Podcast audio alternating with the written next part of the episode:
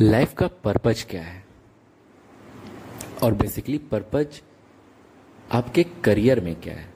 क्योंकि आजकल ये बहुत पॉपुलर हो चुका है ना, कि आप वो करो जिसमें आपका पैसन है। अब ये पैसन क्या भला है? क्या आपको ऐसे लोग मिले हैं जो अपना पैसन जी रहे हो? मुझे ये समझ नहीं आता कि ऐसा क्या होता है पैसन में और ऐसा क्या है, क्यों हम वही करें जो पैसन हो? आखिर है क्या ये चक्कर? पर्पज, हर कोई करियर में पर्पज ढूंढ रहा है। बेसिकली क्यों? तो आज इसे हम समझते हैं। Purpose in career. इसको समझने के लिए आपको ये समझना पड़ेगा कि समस्या क्या है? समस्या ये है कि आज हर व्यक्ति कहीं ना कहीं ऐसा काम ढूंढ रहा है जिसे वो पसंद करता हो, जिसमें उसको उसको एफर्ट ना देना पड़े, यानी एफर्टलेसली वो काम करता हो और उस काम से उसको पैसा भी मिले और उसको फेम यानी प्रेस्टीज भी मिले बेसिकली तो लोग ऐसे किसी काम की तलाश में निकल रहे हैं मतलब ऐसे किसी काम के लिए परेशान है। ऐसे करियर को बनाने के लिए परेशान है। करियर होता क्या है? करियर आपकी उम्र के 20, 25, 30, 40 साल। वो वो 40 साल जिसमें आप हर रोज़ आठ घंटे को एक काम करते हो। वो हो सकता है कि आप डॉक्टर हों हो सकता है कि आप एक बिज़नेस चलाते हों हो सकता है कि आप एक आर्टिस्ट हों। तो जब आप अपनी मौत के करीब होंगे जब आपकी उम्र ढल चुकी होगी तो आप ये कहेंगे कि अच्छा मेरे चालीस साल ये किया तो मेरा करियर ये था। ठीक है जी, हमें समझ आ रहा है कि करियर क्या है।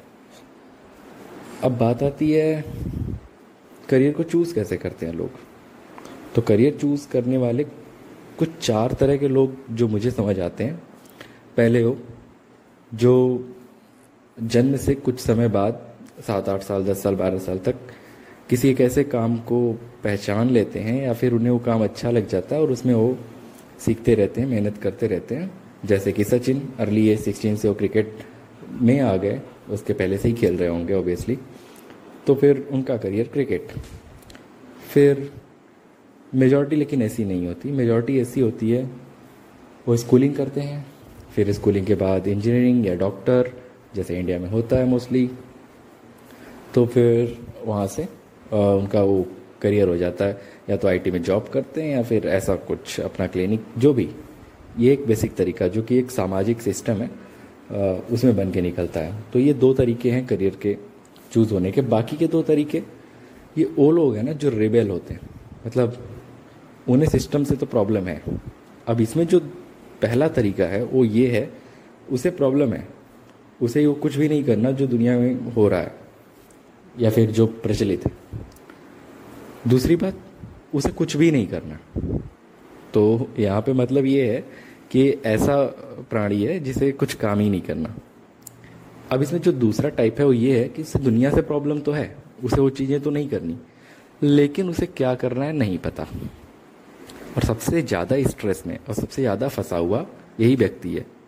क्योंकि इसका नेचर ही ऐसा है। अब इसने कुछ तो पसंद है नहीं। अब इसको ढूंढना है। लेकिन ऐसे ही लोग वो कमाल के लोग होते हैं हो सकते हैं जो कुछ नया इनोवेट करते हैं समाज को कुछ नया देकर जाते हैं। और मुझे भी लगता है कहीं ना कहीं मैं भी इसी कैटेगरी में फॉल होता हूँ। क्योंकि हज़ार चीज़ें ट्राई करने के बाद भी हर चीज़ से प्रॉब्लम पता नहीं क्या होगा पत, कैसे पसंद आएगा किस चीज़ को करियर कहूँ I don't know so basically there are four kind of people I just told you first one जो जल्दी पहचान लेते हैं। सेकेंड वन जो समाज के सिस्टम से निकलते हैं। थर्ड वन जो कुछ नहीं करते। फोर्थ वन जिन्हें कुछ करना है पर पता नहीं। तो इस तरीके से चार तरह के रास्ते जो मुझे दिखाई दे रहे हैं करियर को चूज़ करने के होते हैं। अब इसमें बात आती है करियर को purpose purpose in career find करने वाले। तो ये जो चौथा कैटेगरी का मनुष्य है, ये वही है। ये हो सकता है और भी कैटेगरी वाले हों, पर मुझे ऐसा लगता है कि ये वाला कुछ ज़्यादा ही है, जिसे कि समाज के सभी तरह के कार्यों से समस्या है। इसे करना कुछ अपना है, पर पता नहीं है। अब ये ढूंढता है पर्पज ये ढूंढता है कोई ऐसी चीज़। कहीं ना कहीं ये भी उन, वो ऐसी चीज़ समझ पाता है। अगर थोड़ा डीप में समझें तो ऐसा होता है कि ये व्यक्ति भी समाज से बहुत गहरे रूप से प्रभावित है।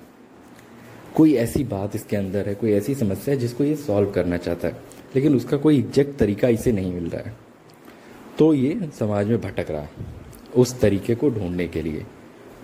अब इसे जब तक वो तरीका मिलेगा नहीं, तब तक शायद इसे शांति मिले भी नहीं। तो बेसिकली ये वाला जो प्राणी है, ये भी कुछ उसी तरह का है कि इसे हाँ करना कुछ है प्रभावित समाज से ही है, लेकिन उस समाज के सिस्टम से जो रास्ते निकलते हैं, वो रास्ते इसे पसंद नहीं है। मुझे क्या लगता है कि मैं जब अपनी बात करूँ, मैं बचपन में प्रभावित था समाज समाज से नहीं नेचर से। मैं दुखी होता था जब मैं इधर उधर प्लास्टिक पड़ा देखता था। मैं दुखी होता था जब मैं बेवजह के प्रदूषणों को इधर उधर होते देखता था। मुझे दुख होता था जब गायें इधर उधर चारे के लिए भटक रही होती थी, उन्हें चारा नहीं मिलता, वो प्लास्टिक खा रही होती थी। तो जो भी चीज़ नेचर को और ह्यूमन के बीच में कॉन्फ्लिक्ट पैदा कर रही है, जो गैप है, उससे मुझे बहुत ज़्यादा दुख रहा है, काफ़ी लंबे समय तक। और शायद शायद मैं ऐसा ही कोई कार्य ढूंढ रहा हूँ, जहाँ पे मैं इन सामाजिक समस्याओं को एड्रेस कर पाऊँ, इनके लिए रिसर्च कर पाऊँ इनोवेट कर पाऊँ और मैं ये छोटे लेवल पे नहीं करना चाहता क्योंकि एक समस्या नहीं है, ऐसी ऐसी हज़ारों लाखों हैं। तो मैं एक ऐसा सिस्टम या फिर ऐसा इंस्टीट्यूशन बनाना चाहता हूँ, जहाँ पे इन समस्याओं को एड्रेस किया जाता हो और इनके बारे में बात की जाती हो, ताकि एक समाज में जो बैलेंस है नेचर और ह्यूमंस के बीच, वो बना रहे।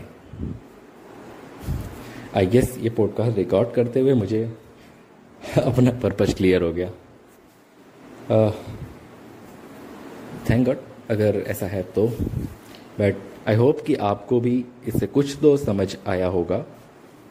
और कैसा लगा आपको ये podcast let me know in the comment here is Anand Singh sorry Anant signing off